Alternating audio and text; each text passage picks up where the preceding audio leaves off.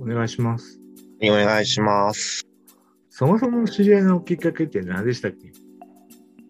えーそもそもの知り合い、あの、出会ったきっかけって、あの、まあ、名前を、まあ、出していいのかな？まあ、あの、小西さん、うんライターの方がいらっしゃいました。うんうんうん。あまあ、その、はい。ちょうどその僕が、ライターになりたくて、みたいな感じの時に、まあ、小西さんの奥さんと、まあ、ちょっと出会って、はい。たらまあ、小西さんその人に繋がり、はい。で、小西さんが、あの、古川さんを紹介してはい。という流れですね。ああ。そうだったか。それ僕が誰か紹介してって言ってたのかな。でね、多分なんかね、ここの人を使ってやってくれないかみたいなことを言われて、堀さんを紹介されたような気がします。だからなんか、なんかこの案件をお願いします、小西さんって言っていて、僕はできないからこの人をって言われたような記事じゃないんだけどな、多分。なんか、そう、やっぱその、そういう、奥さんも、うん。面倒見がいい方で、ああ、そうなんですね。今もお世話になりっぱなしです。今、今も？今まあも？半年に一回とかはちゃんとお食事してて、ええいいじゃないですか。奥さんとも、その、某イベントで、なんかちょっと、ゾンビみたいなことをやるんですけど、なんか、あ、来ましたね。ゾ。ンビのゾンビの仕事があって、そのはいはいはい。イベントでゾンビやって怖がらせるという。はことを、まあ、今ちょっとコロナで止まっちゃってるんですけど、うん。それをまあ、定期的にやって、安い案件？を、えっ、と、まあ、本当に力量試しでお願いしたっていうのが初めてだったんじゃないかなと思うんです。まあだから最初、そういうルーム案件、ルームのなんか、キャットタワーとかやった記憶違う。あだっけ？はい。そっか。ハンガーラックとか、ハカラクスとか、そうそうっすよね。そうっすよね。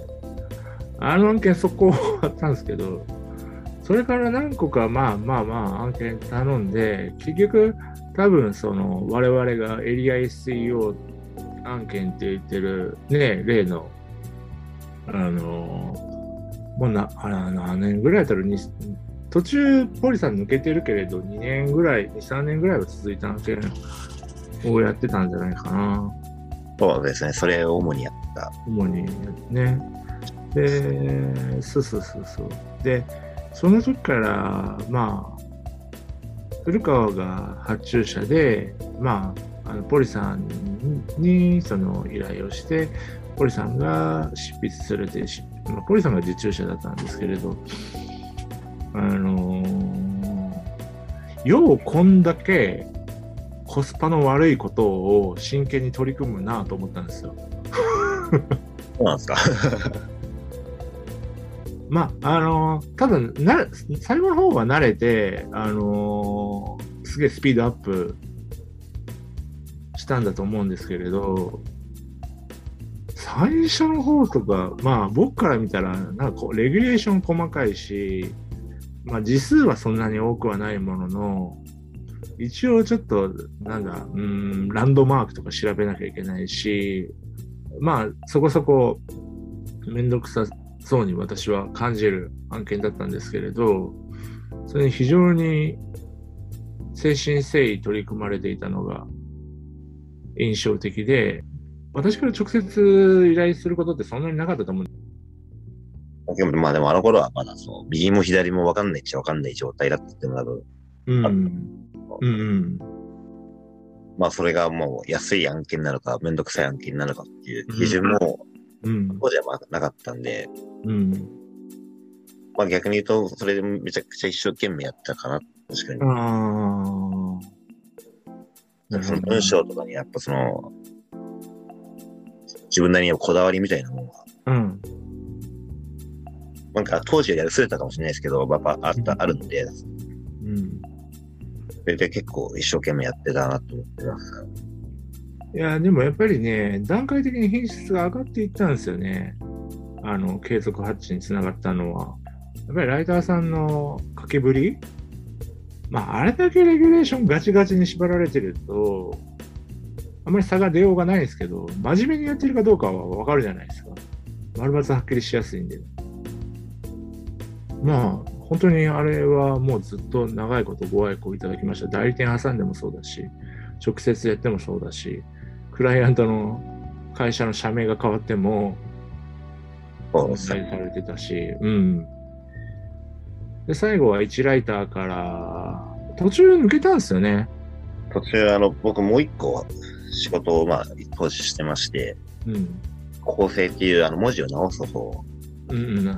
なものを学校の校に正しいの構成ですね。をやってて、そっちで、まあ、出向しちゃったんですね、僕、なんか。ある会社、某会社に、あの、それがちょっと激務で、激務は、その、激務でちょっと、まあ、その、な日中働いて、来その、SEO もやるとなると、うん。ちょっとなんか両方に差し障りが出るな、みたいなうん。感じの、になっちゃって、ちょっと、まあいろいろ向こうに、向こうにもいろいろ、まあ事件じゃないですけど、あの、それで迷惑もかけたんで、うん。あの、専念しようと思って、あの、一旦、うん。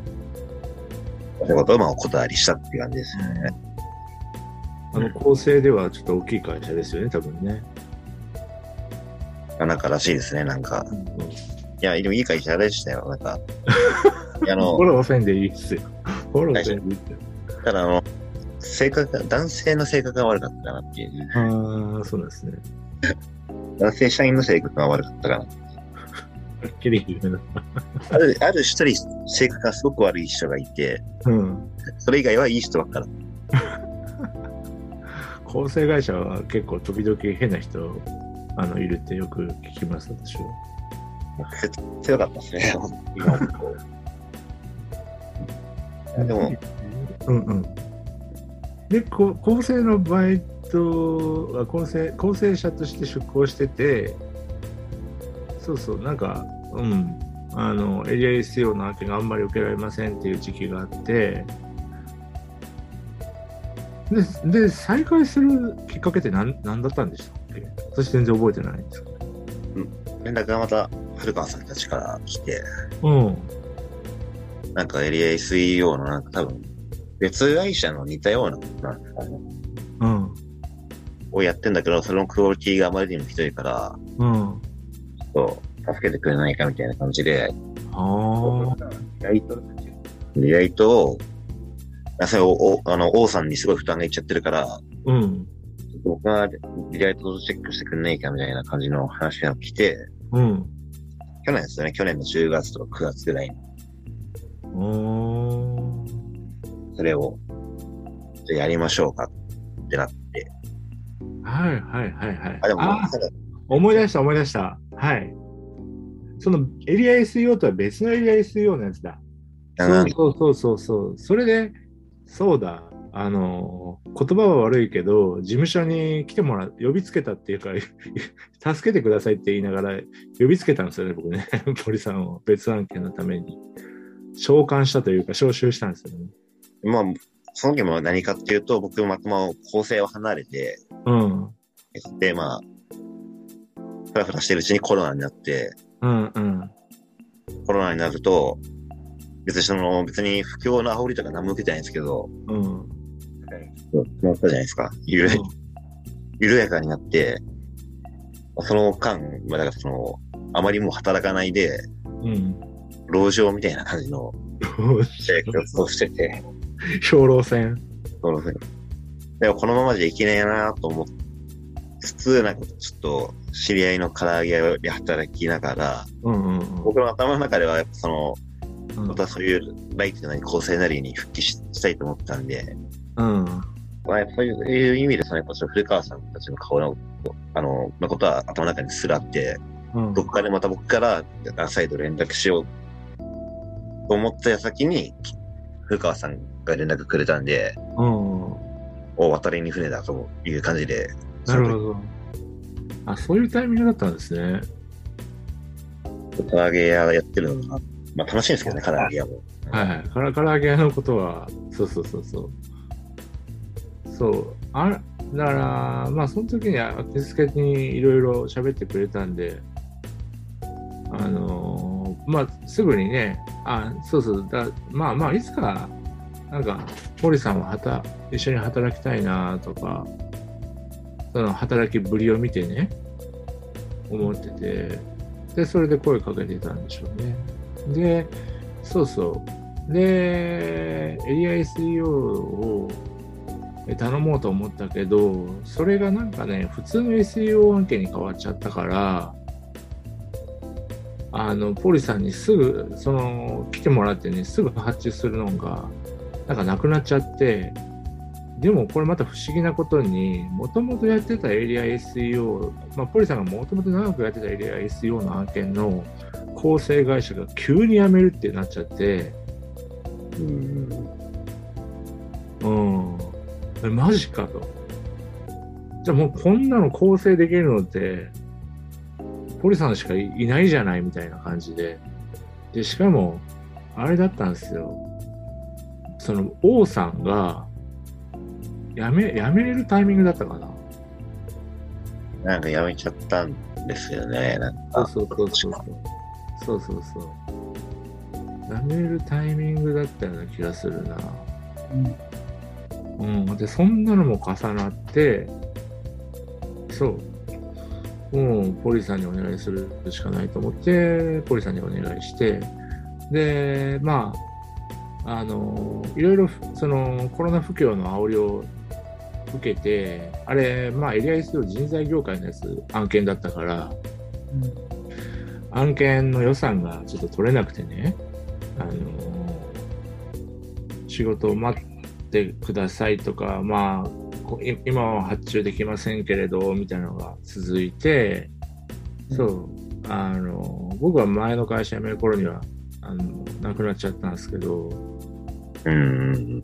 そうそう。でも、まあ、その頃にはね、あの、バイトで一緒にとりあえず仕事をし始めた、みたいな感じでしたよね。そうですね。あの、うん。4月、4月、あ、3月、4月。3月うんうんうん。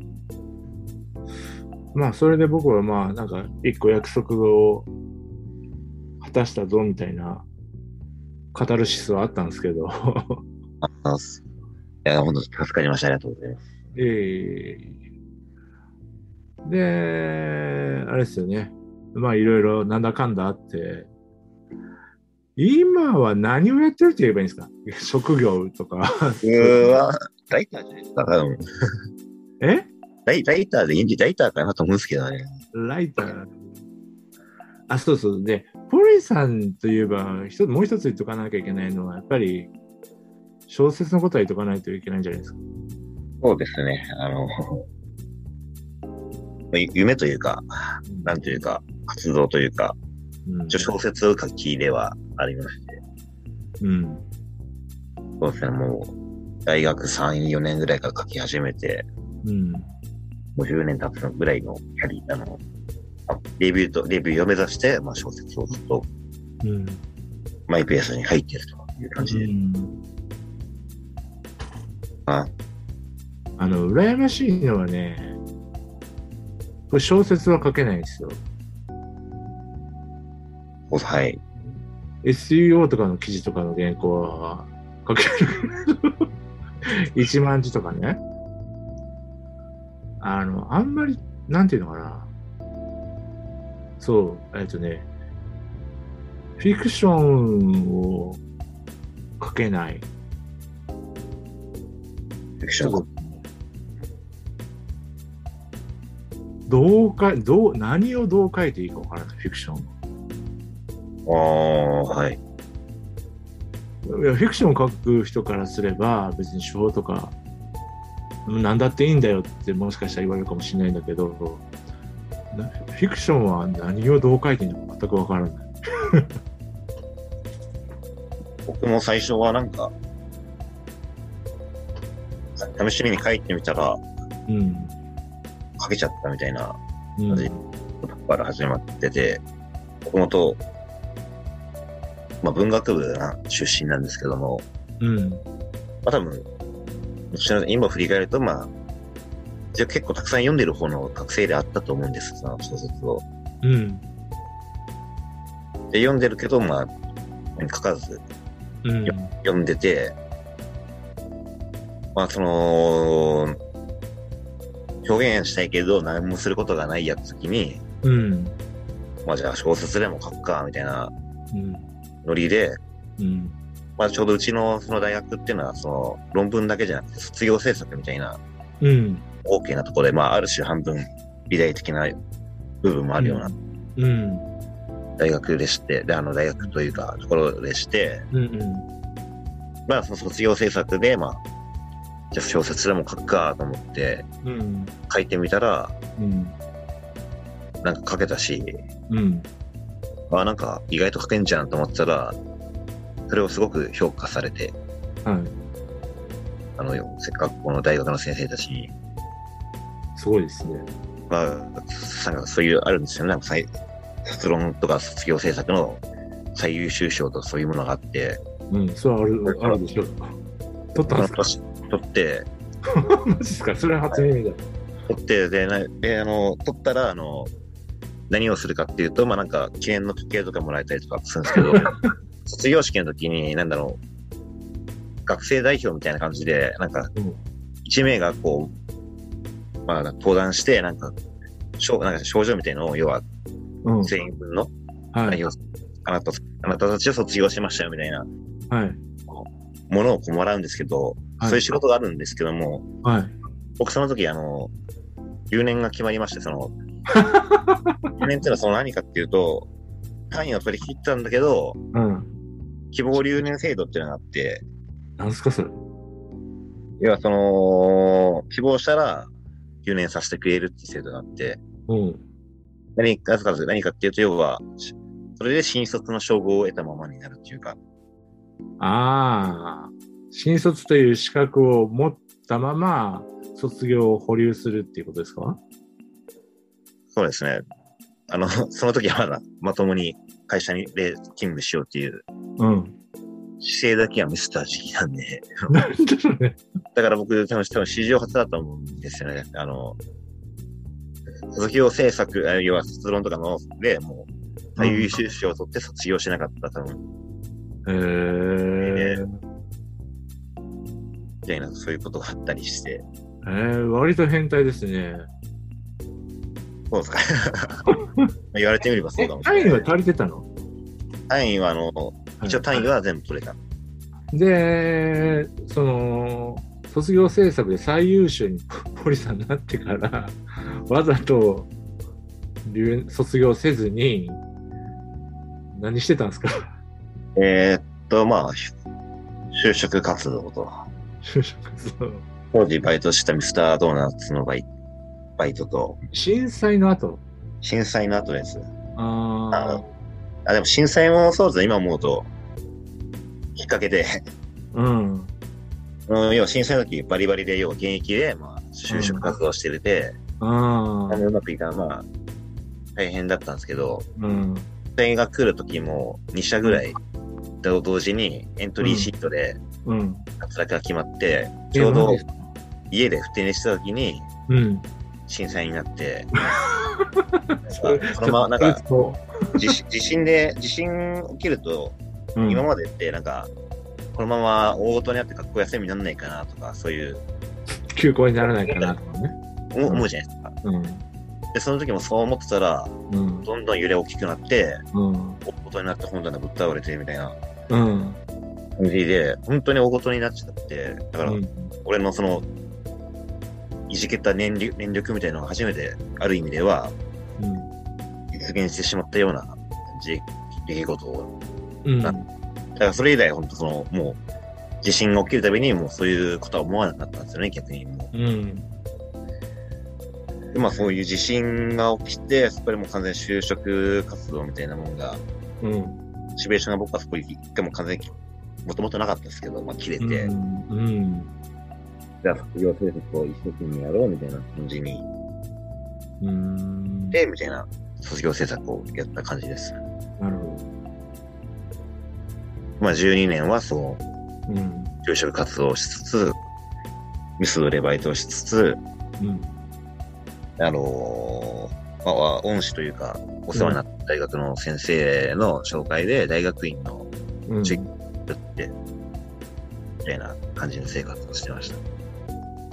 で、就職活動はどうなったんですか、結果？まあ、また投げ出しましたね、僕。い なんで？や、大学院の授業が楽しくなったというか、うん。潜ってるうちに、あ、もう大学院行きたいなと思って、うん。大学院に入ったって感じです。ああ、その時のなんか、象徴的な授業とか、思い出ってあります？その大学院を目指そうと思った時に。もう大学院の潜った授業っていうのがもう小説書いてうん。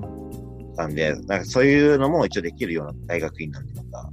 へえそういったのは、まあ、プロの小説家の先生の下で、こう、まあ、一つ、なんだろう、こう、制作、要はまた短い、一日、一週間に一枚、2000字くらいのものを書いてくるみたいな、うん。授それを書いて、うん。なんか、終わりの方では、なんか8000字ぐらいで、うん。のなんかちょっと長めのやつを書くみたいな、うん。それをレビューもらうんですか？レビューもらった、先生のレビューと、あと、その、他に学生たちが一言意見を、まあ意見を言うみたいな。うん。難しいな。小説のレビューって、やっぱり主観なんじゃないですか？究極的に主観っすよね。でもまあ、主観だけど、まあ、これをいかにせ、主観でも要は、いかに説得力を持って、うん。手を説得できるか。まあまあ、そうね。創作物全部そうかもしれないけれど。うん、うんだから、これ、まあそうですね、そういうことで、そこでも僕また褒められたんですよ。なんか、うん。最初、その先生に。褒められるなぁ、めっちゃ。あの頃めちゃくちゃ小説で褒められて、うん。まあ調子に乗ってたかもしれないですね。じゃあ、あもう、こんな立て続けに褒められるってことは、俺はかなり才能がある人間なんだろう、みたいな。はそうでしょじゃあ大学に行ってもっとのめり込んじゃおう、みたいな。感じで、あの、まあ大学院ではまあ苦労するんですけどね。うん。これまそそこは、どうする？かかカットしようか。まあそこはまあ、かあの、要はダイジェストで言うと、まあ大学院でまたその先生と揉めて、うん。揉めて、まあ、うん。2年で卒業できるところをいろいろやり直しになって、うん。あの、4年も通うことになりまして、あの、え4年通って、でも、うんその結果、うん。小説制作する大学院生なんて、うん。異端も異端というか、そら、そうっすよね。結果それで普通の研究とかもちゃんとやるようになって、うん。まあいい修論は書けなかったですけど、時間でも、それで逆に言うと僕はその大学院生と大学院という中の世界を知って、うん。研究の仕方も、まあ、曲がりなりに、うん。まあ抑えたというか、うん、その、知ることができて、なんか、読書の質も上がったかなっていう、なんか結果、うん。20代という時間時間を膨大に使ってそれはややったかな。うん。結果オーライかなっていう。うん。あ、じゃあ、相当アウトプットしたんですね。ん？なんすか？相当アウトプットしてたんですね。僕、1週間に1回とかって、さっき聞いたじゃないですか。ああ、です。まだそれで一回ちょっと潰れたかなっていうんですか。潰れますよね、普通、それ。1週間に1回作品作りって。その反動にもすごい筆遅くなったかなって、今も。ああ、うん。いや、なんだろう。俺は無理。作あでもそれが本当できる人っていうのが多分本当、うん。プロでやっていくには、その、もうガンガン書ける人、書いたものが作品になる人みたいな。でも、天聖人語でもさ、なんかね、元ネタはあるわけじゃないですか。うーん、そうです。うん。で、えっと、ほなんか情報がインプットされて、それで自分が考えたこととか、こうあるべきことみたいなことを引っ張り出してきて、えっと、文章としてアウトプットするっていうのは、えっと、それは、まあ、時事性もあるんだけど、ある程度普遍的なものもあって、そういう普遍的なものはストックしとけばいいんですよ。いつ出してもいいように。で、基本は時事的なあのイベントに対して反応して、あのかかかけ書けばいいんで、なんかその何もなく小しかも小説フィクションでしょ？まあ、言うとも、その先生は小小説系の先生だったんで、なんか、うん周りのなんか、起きたこととか、過去の子供時代の話とか、うんそういうことを元ネタにしてはいましたけどね。うんああまあまあそうね。うん。発想の起点は身近でもいいということですね。まあ、きつかったですね。きついですよね。いやいや、きついきつい。めっちゃきつい。多分、あの、それで潰れる可能性は全然あると思うな。そうですね。いや、もああ、でもなんとなく分かった。う、モチベーションというか、もうん。う、うん、そこでもうちょっと、うんいまだにその反動ですよね。でも、だからその、遅いのは多分、今すごい遅いんですね、が。うん。いや、なんとなくそ、ああ、それ言われて、ポリさんの今の、まあ、ちょっとこう、うーん、慎重な態度が分かりました。うん、本当ですか？なんか、うんそそれが影響したんですかね？今。うん。いや、もうなんか、だいぶ分かってきたと思うんですけど、俺、別、俺は逆なんですよね。思いついたらなるべく早くやっちゃうんですよね。プロトタイプをうん。人と共有するために。そうもう、すごい見見習わなきゃいけないっていつも思ってます。うんあのーコンセプトと手法、テーマぐらいが決まれば、あとはやっぱり実際作ってしまわないと再現してもらえないから、うん。うん、特にこのポッドキャストはそれを持って、まあメタルさんでしたけど、あの、エピソード0はね、ガガガガってやっちゃいましたね。僕はあの、今、だからね、話しますと、あの俺最初俺、現在地始まった時に、うん。何が始まったんだみたいな、ちょっと俺、つ最初ついていけてなかったんですよね。だから聞いたじゃないですか。ついてきてますかって。いや、まあ、それ、それ、もうなんかもう、ついてきてませんって、それ言えないなと思って、ついてきます。いやついてきますって言うと。急になんか、びっくりしました。今回、今回今までで一番、あの、うん。古川さんのその行動が早かったことかなっていう、あの、うんが、こう、そばで勉強させていただいてる中でね、いや、陰性なりもかなりぶっ飛んでますよ、でも。そうっすかね。まあ、陰陰性ナビも、でもあ陰性ナビは、陰性ナビの起点はでも、ポリさんとかメタルさんですからね。そうですね。そうですね。うん。その話があったから、そう、それをアプリにしてやっていくのが早かっただけで、うん。ただ、そうね、現在地はね、ポッドキャストもね、いろんなところでやっぱり配信されるみたいで、あのーポッドキャストのページ結構ヒットしてるんですよね、検索エンジンかなんかに。ええなんかやっぱ音声メディア違うわと思いながら、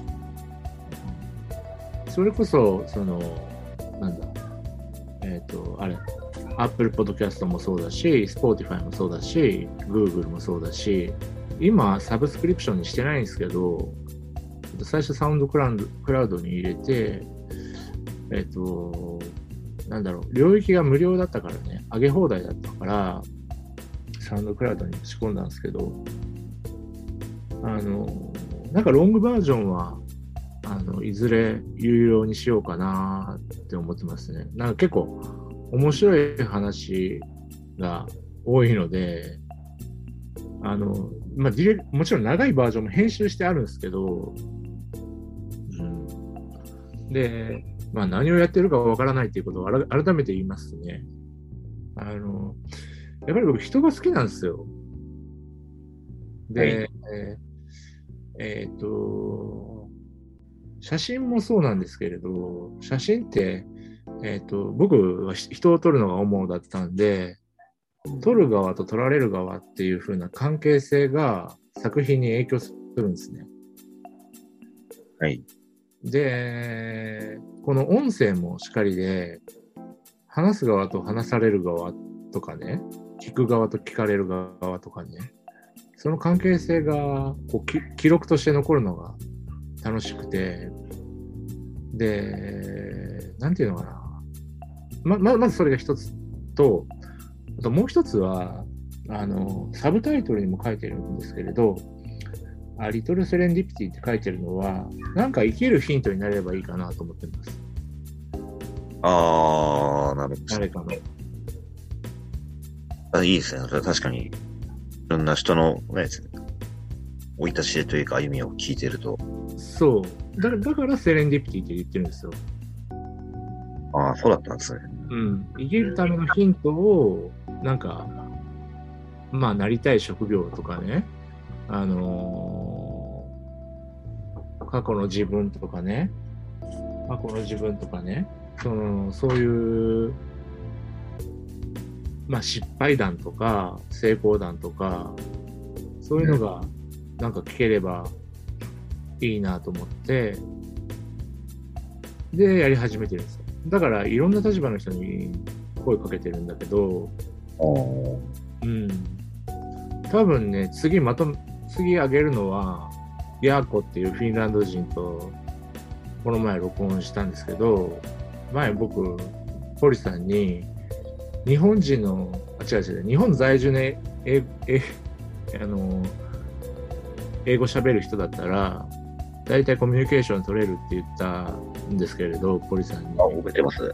うん、僕がどんだけブロークンで日本語混じりのコミュニケーションの取り方するかっていうのが。でもあれも、俺勉強になりました、なんか。なんかそういう日本、逆にうん英語で喋んなら英語全部、英語で一貫しなきゃいけないのかなというか、書き言葉とか。そうでしょ？なんでも、あれで、ああいうなんか、書けるとこは日本語でみたいな。そうそうそうそあう。でだってに完璧な日本語喋る人なんて何千人に一人ですよ、日本なんて。ー、いやー、そうそう、もう、みんな砕けた言葉で。そうそうそうそうそう。みんな主語がなくてとかって言われながら。そうですよ。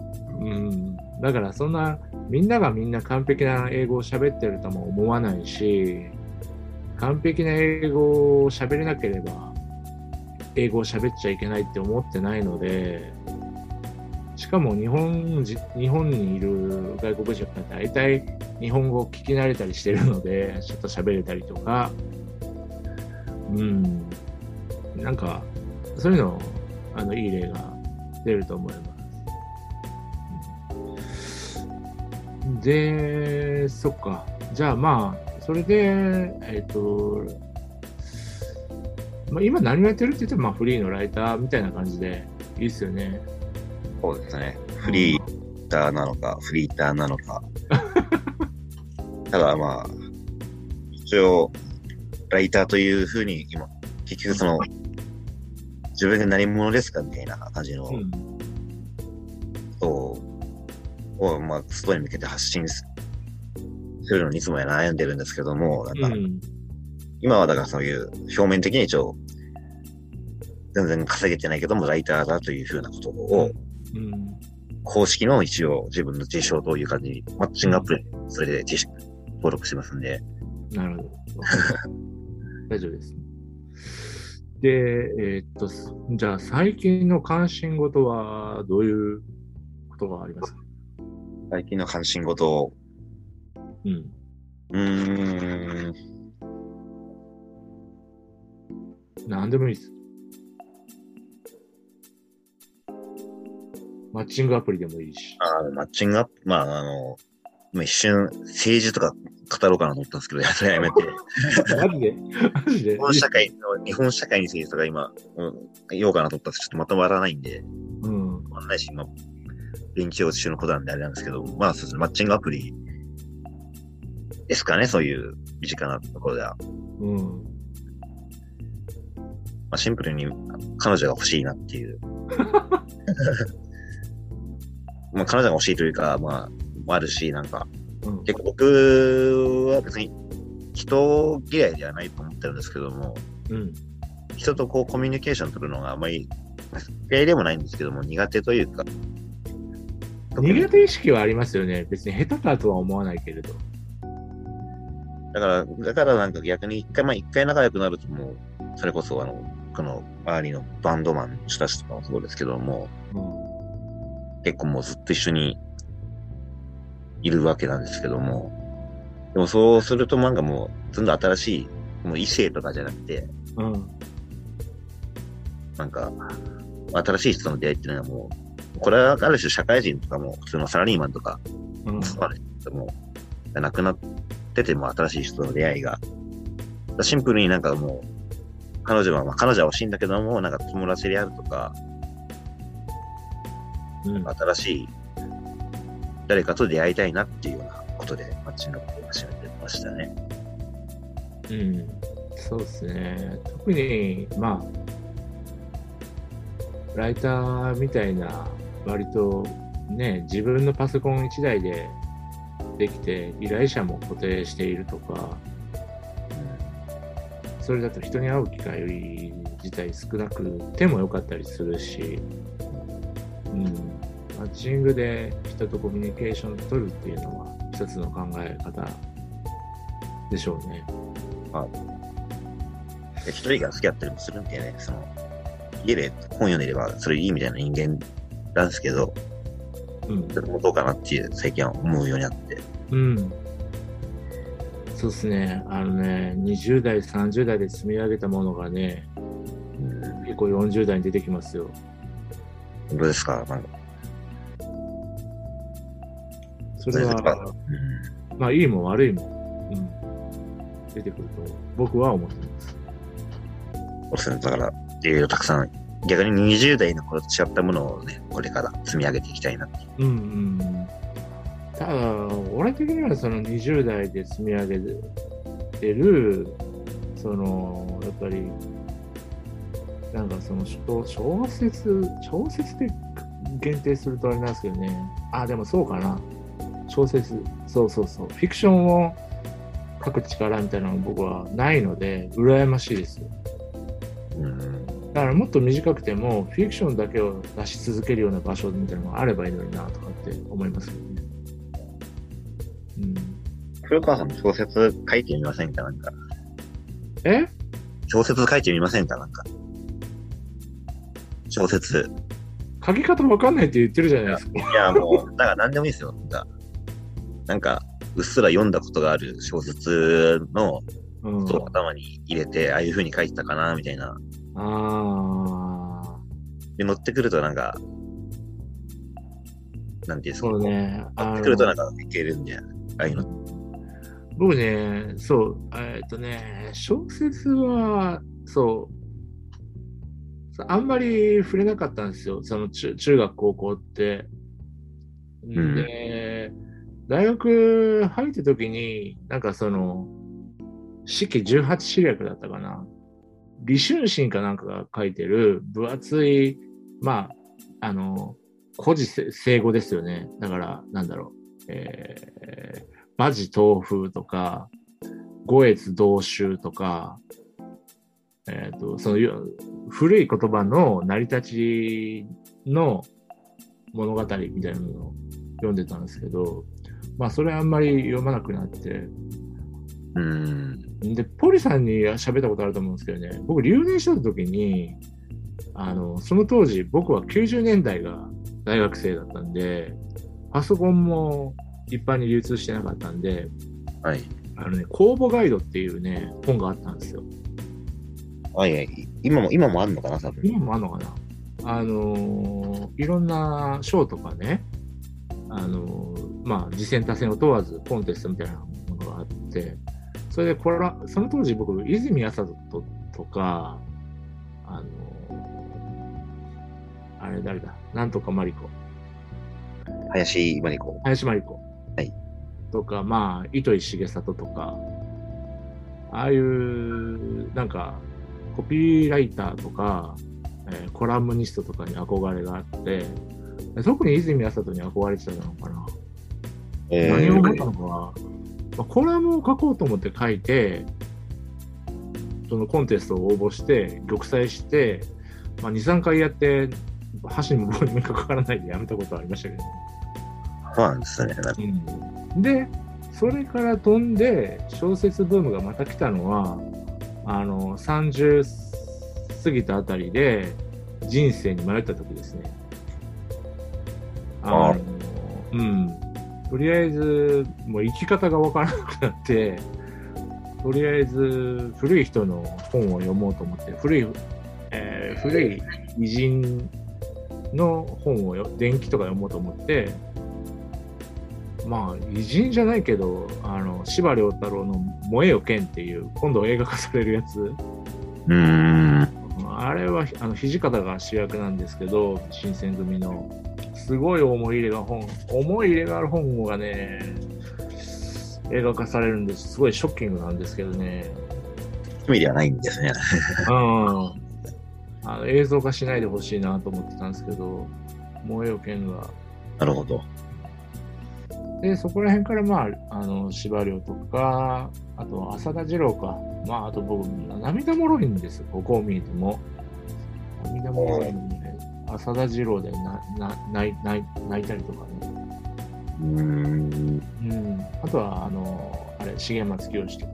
まあ、割と男の人が多いかな。あの、そんなポエミなもんじゃなくて、あああいう人たちの小説は結構、えー、と3年か4年ぐらいかな、ずっともうポケットに小説だけ入れて通勤してましたね。ああ、ええでもやっぱ多分小説をやっぱガツンと読むうん、ねうですね。人には絶対あるはずだと僕は思うう。ん。その時はすげえ読みましたね。まあなんか、書き方を教えてくれたら書きます。あいや、いや、それはなんかその、古川さんとも重松清さんだったりとか、それを頭の隅に置いて、うん。多分こんなんじゃねえのみたいな。そうだあのなんかみんな、すごい、ものすごくなんかこう、崇崇高なことをやってるみたいな口いや、そぶりで言りゃそうっすよ。ってるけども、それはなんかもう逆に仕事だからみんな多分そう言ってるだけだって、多分本当軽い乗り方みんな始めてるはずなんで、俺が高橋源一郎とか何やってるんだろうとかって思ってたもん、昔。やもう僕も未だにわかんないです。何やってるのか。なんか、結局ね、やっぱその、なんとなく始めて、つ、来るのが、のが本当のことだと僕は思うんで、なんか、うんうんうんうん。まあそうですね。あそれはおっしゃる通りだと思います。で、チャレンジすることは、あの、大事だと思いますね。そうですよね。うん。じゃあ、えっ、と、うん。あの、いつもこの企画で聞いてるんですけど、ポーリさんから古川になんか質問を一つが、まあ、二つでもいいんですけど、なんかあればお願いしたいんですけど。そうですね。まあ、小説を今書いてみないかっていうようなのもあったんですけども、うん。えー、なんだろう。僕が今読むべき本って、あ、ぼそれで僕の質問になっちゃうな。今何を読んでますか？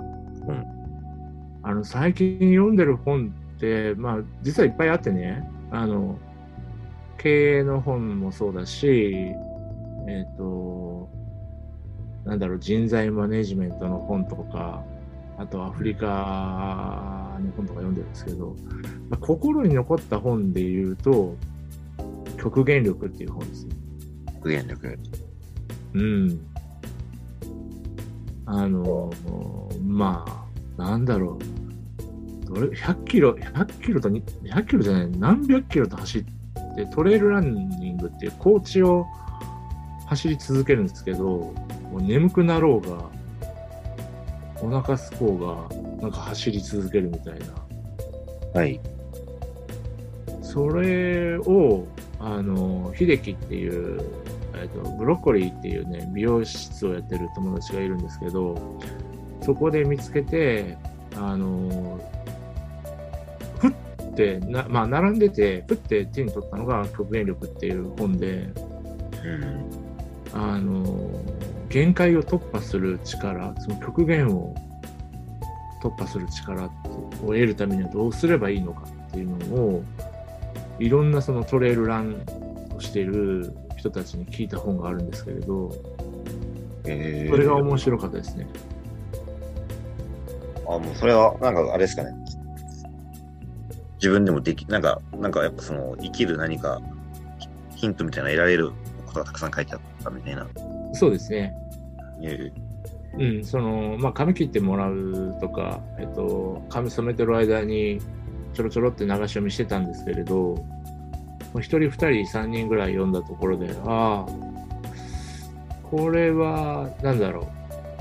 やっぱり自分が生きれないじ人生を生きてる人たちのことが書かれているんで、ああ、参考になるなぁ別になんか走りたいとは思わないんだけれど、その極限を超えるためにどういう準備をすればいいかとか、あそういうのってちょっと興味あるなと思って、うん、それが一番あの心に残ってます。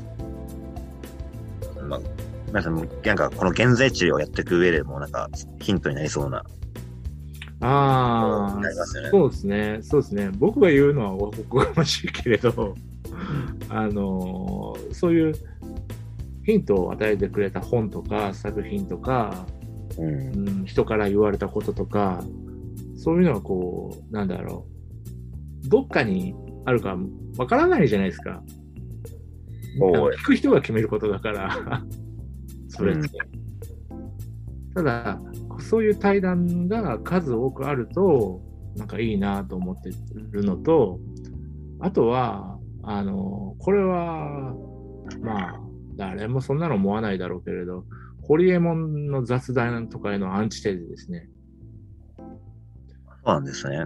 つまり月額何千円とか取って、会員制で有名人の、あのービジネストークが聞き放題とかって言われるんですけど、どんなビジネストークが書かれてるかわかんないし、本当に自分の質問に答えてくれるのかどうかわかんないし、そうですね。うん。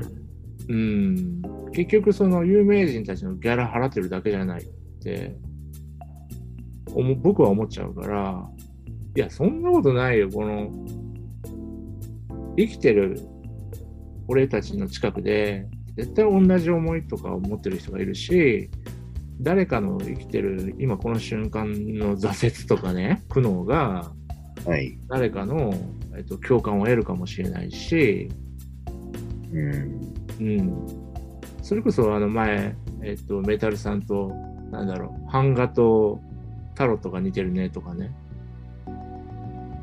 はい。うん、そういうのがちょっと広がりにつながったりとか、すればいいなとか思ってて。なるほど。それでも、あの、この前のあのポリさんの企画は良かったです。これ、これカカットするかもしれないけれど、サントリー確定賞のそうやつ。そうそうそうそうそう。もう本入手して、これ今、うんまあ触りしか読んでないですけど、でも、ちょっとまあ、結構大変、我々的には楽しいことに、うんうん、そう。我々が楽しくて、あの、お金をもらえるんだったら、ハッピーなんですよ。しんどくても。ああ、そう。楽して金儲けるのは、まあまあ、いいいんで、一番いいんですけれど、でも、一番やりがいがあって、あなるほどな、うんうんうんうんって、あのーどうだって言えるのも気持ちいいじゃないですか。そうですね。うん、でだからあんまりその時間をかけたくないって言ったんですよ。どんどんレビューとか出てくるから。確かに。そうですね、なんかやっぱ僕を、まあ、これをきっかけになんか結構、僕も本の紹介とか、うん。まあ、逆に言うと、まあ、とにかくもう僕は読書力が、みたいなのがちょっと、今ちょっと落ちてるところっていうか、なんか、うん。モチベーションだったりとか、20代の子モチベーションはもうなく、うん。注力も、年齢がちょっと下り坂なのか知らんですけど、ちょっと、うん。で、いかにしてその、本を読めるかみたいなところがちょっと僕の中でずっとテーマで、うん。それがなんか、こういう企画とかで、なんかまたね、なんか新しい目標ができて、うん。読書の質が上がればいいなっていう、自分、なんか、個人の、うん。ちょっと今、うっすら思ってたりしてるんですよね。なんかうん。自分にとっていいことにもなればいいなっていう。書評はね、どうしようかな。あの、前言った、僕が仲の良かった古本屋の親父がもう死んじゃってたから、うん。相談のしようがないんだけれど、うん、それこそその書評家とかね、うん。つながろうと思ったらつながれるんですよ。ただ、そういう奴らに書評を書かせるのがいいのかとかもわかんないし、うん。な、なんだろうな大学院生、やっぱ、陰性内部のつながりで、なんで、なんか陰性のなんかバイトみたいに、なんかうん、バイトっていうのはちょっとあれですけちょっと話変わるけど、ポリさん、あの、専門書のサブスクとか考えてよ。ど、専門書のサブスク？うん、専門書の会社潰そうよ。それは、業界的にちょっと マイナスになる。僕は貢献はしたいんですけど、なんか、怒られるか。あの、いや、僕はだからもっとなんかあの、知的大衆みたいな70年代とかうん、60年代にたくさん行ったはずの、うん。なんか大学とか行けてないんだけども、うん難しい本って読んでるよみたいな、うん。そういう人をたくさん増やして、あのそれだ、ったら本当に浅場道役とかあった方がいいわ。本当ですか？なんか、なんか、明らかにみんな本、まあ本だけじゃないと思うんですけども、うん。なんかやっぱそういうものがないから、あまりこの国は今良くなってないんだろうなっていうような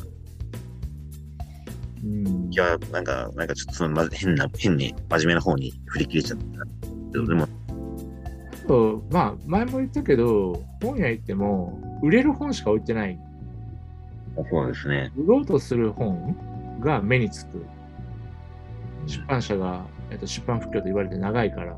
で、多分出版社の、えー企画部長とか、えー出版するかどうかを決める人たちが売れる売れないっていうのをあまりに気にしすぎるから、あの、もう並んでる本がね、えっ、と、こっちがきっちりテーマを持ってないと、こあこれも良さそう、これも良さそう、これも良さそうっていうね、そのマッサージしてくるような本が多いね。すり寄ってくる。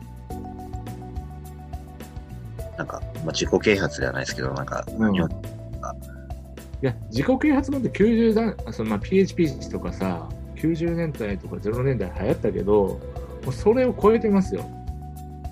本当ですか？なんか、あまりう正直手には取ってなかったんですけど、もうほほほとんどというか、普通のビジネス書のハードカバーなんて、もう9割以上、9.9 95%ぐらい、もうそんな、なんていうの、あの、言葉は悪いけど、ピンスタロ的な、あの、抜いてくれるような本ばっかりっすよ。これ、これカットで、カットですけどね。そうですね。いや、でも、まあ、だから結構、本って、まあ、専門書もそうですけど、うん。逆になんかもう読んでてわかんないものというか、先手、うん。大学の教授クラスだって専門外の本読めなかったりして、うん。やっぱ本が本当なんですよね。うん。だけど今はなんかもう、一般の読者は、もう自分が知ってる、なんかもう、手に取ったし、手に取って開いた瞬間にもううん。理解できちゃうものばっかもやっぱ求めてるなっていうのは、しててそれはまあ成長にはつながらないと思うし、うん。なんか、結局、本って読めないもんなんだよってことを、が、なんか、理解してないだろうなと、あと、うん。頭のいい人は何でも知ってるみたいな、うん。それと反面、なんか頭のいい人はもう、何でも知ってるんだみたいな。感じにもなってて、それはやっぱ違うなっていうことはちょっと、ねえ、池上彰とか斎藤隆とかそうなってるんでしょうね。もう、それがね、なんか、良くはないだろうっていうふうなことは、よくはないでしょでもなんか、そこにまたビジネスチャンスあるんだろうなとも思いますし、うん。そうね。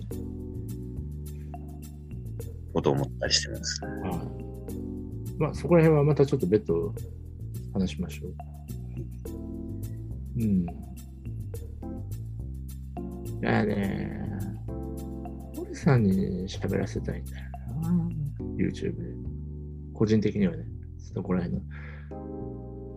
お前に出して大丈夫な人間ですか？ね、奥さん。うん。いや、落合圭一が出てるんだもん。どうですか？スピックスに。大丈夫だ。こう、しゃなんか聞き取りづらい喋り方するしね。うん。落合圭一のなんてわけわかんないですよ。多分まあまあまあ、あの、落合信彦の息子だからっていうのもあ、七光もあるんだろうけれど、うん、そまあいいや、そこら辺のなんかやりたいこととかをまた言いましょう。で、まあ、んなんか質問は、じゃあ以上でいいですか？はい。うん。またなんかああったら個別に聞きます。わかりました。じゃあ、えーっと、あなたの現在地、まあまあ、現在の状況とかをね、簡単に言うとどういうものになりますか？第二の思春期ですかね。聞こえてます？聞こえてますよ。聞こえてますね。年年なるほどななんかまあ年齢的にも今33なんですけど、2で割ったら17歳で、うん。ちょうど2回目の、その、2回目の要は17歳ぐらいの時期だろう。人生2回目の。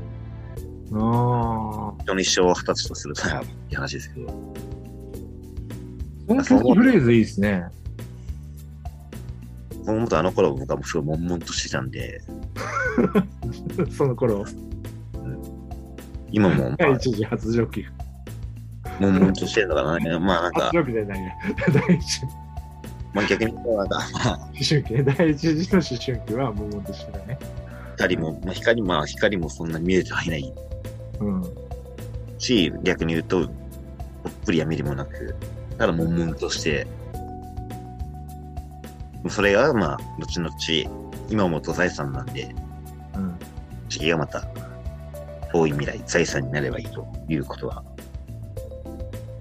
今、パッと出てきて思いついたことなんですけども、もうパッと出てきたにしてはすごいいい言葉ですね。ます。思春期ですね、今僕は。高校生です、僕は。いや、すごくいいと思います。ございます。